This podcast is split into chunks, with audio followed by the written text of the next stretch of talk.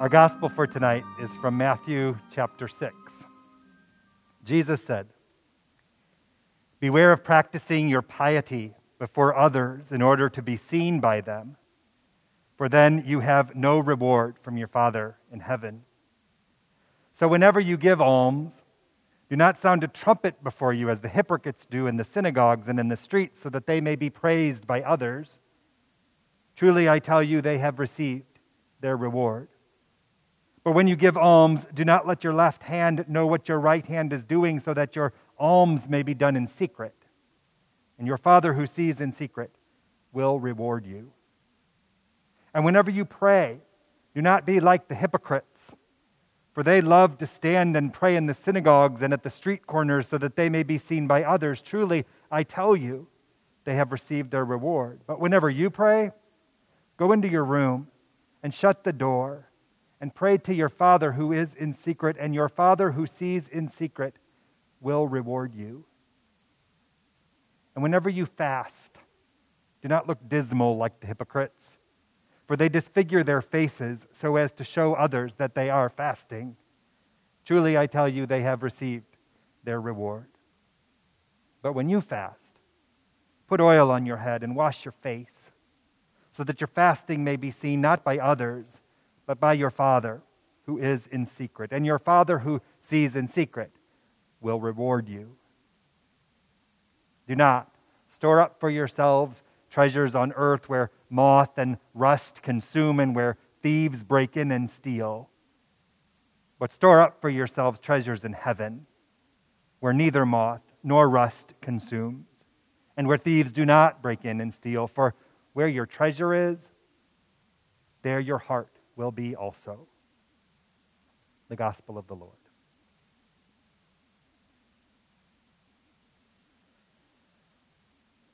If snow were ashes.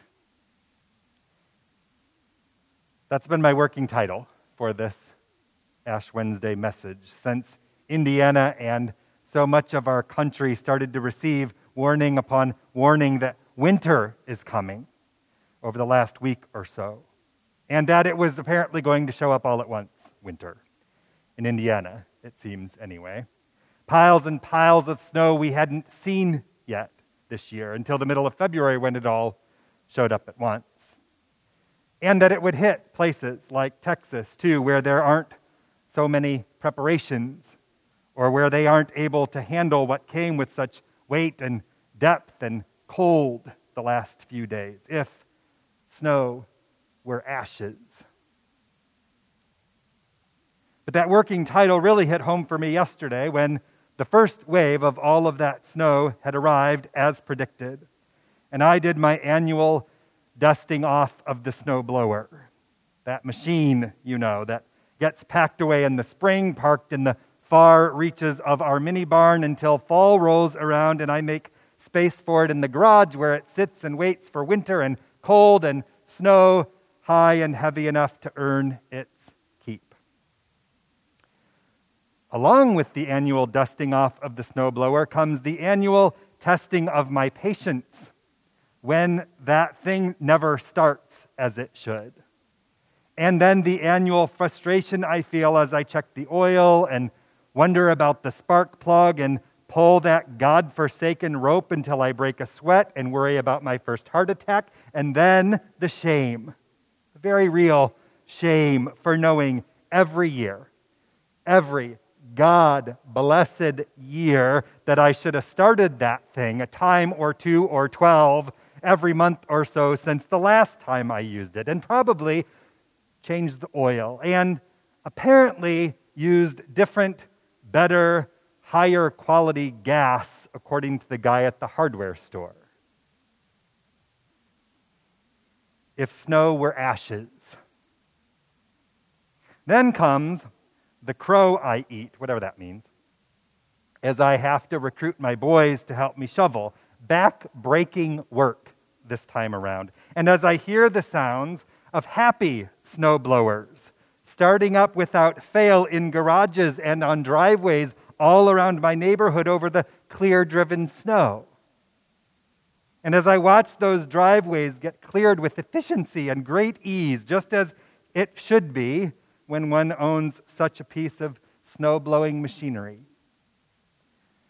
Oh, and the mix of shame and deep gratitude for the kind neighbor who comes to our aid by snowblowing out the biggest, heavy piles of it all just after the city plow does a drive-by in the middle of our work and closes us back in again. If snow were ashes. I say that because I think a lot of us, me included, treat the sin and the death that these ashes on our heads represent for us with about as much respect and regard and preparation as I treat my snowblower and the prospect and promise of snow. I mean, I think we avoid and we dodge and we deny the inevitability of our sin and our shame and our ultimate demise to the point that it catches us off guard and finds us unprepared and leaves us frustrated and ashamed and afraid too much of the time, which is so much of what Ash Wednesday and this Lenten season are meant to be for us, a reckoning for our brokenness and sin, a reminder that the winter of our dying will indeed come, and an invitation to do something, to live differently because of it, and with hope that someone, God in Jesus to be specific, has and will get us out of this mess, to redeem all of it for our sake and for the sake of the world. So what would we, what could we, what should we do if snow were ashes? Let's stop denying that death will come, that it is indeed on the way for every one of us. Let's stop denying the sin that besets us as individuals and as disciples and as a people, as God's church in the world. We've had enough, too many reminders of that death and of our sins since our last Ash Wednesday worship a year ago. When we last shared and received our ashes in 2020, the pandemic wasn't even being called a pandemic yet. We thought it might be something like a flu. And we tried to convince ourselves of that for quite a while, too long probably. 485,000 or more deaths in our own country, almost 2 million more deaths around the world later. This death is impossible to deny. If snow were ashes.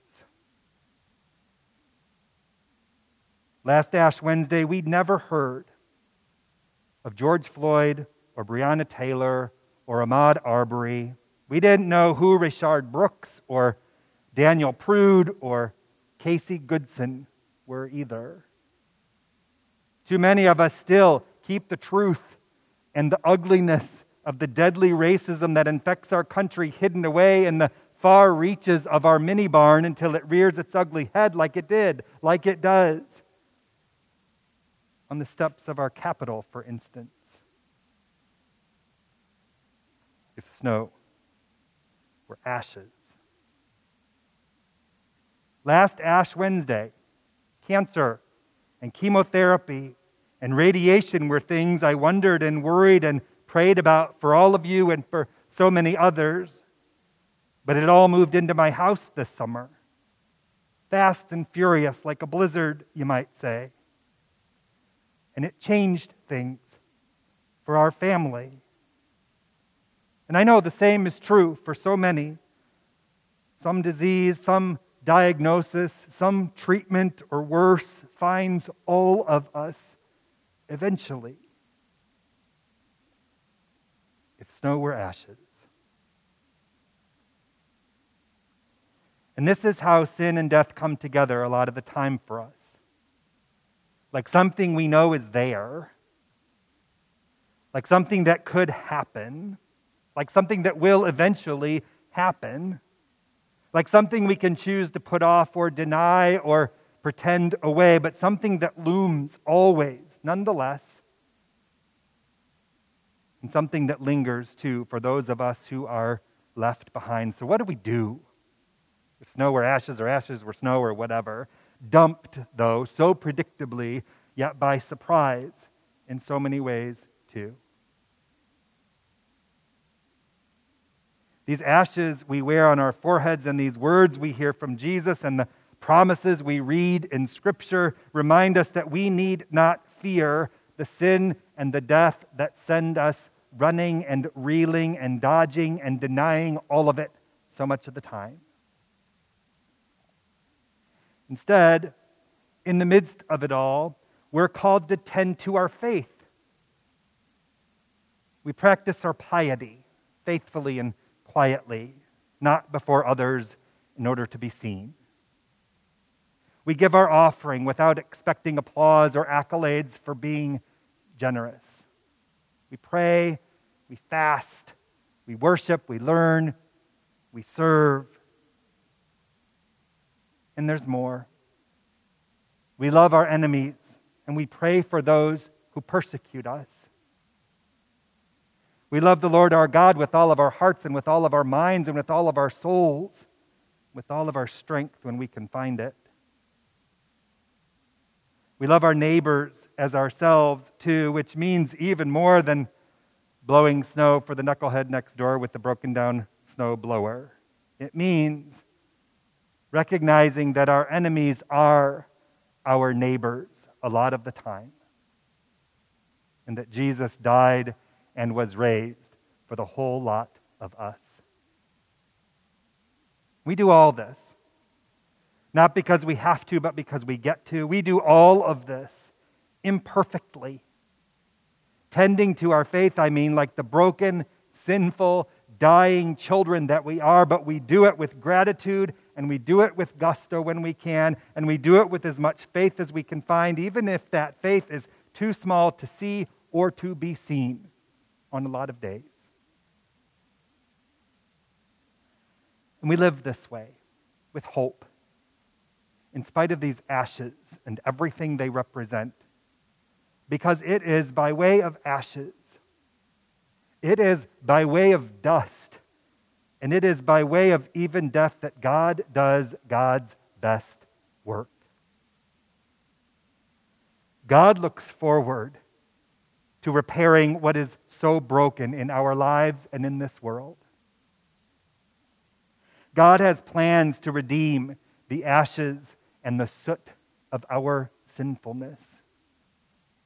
God promises to breathe life into the dust and into the dirt of our dying.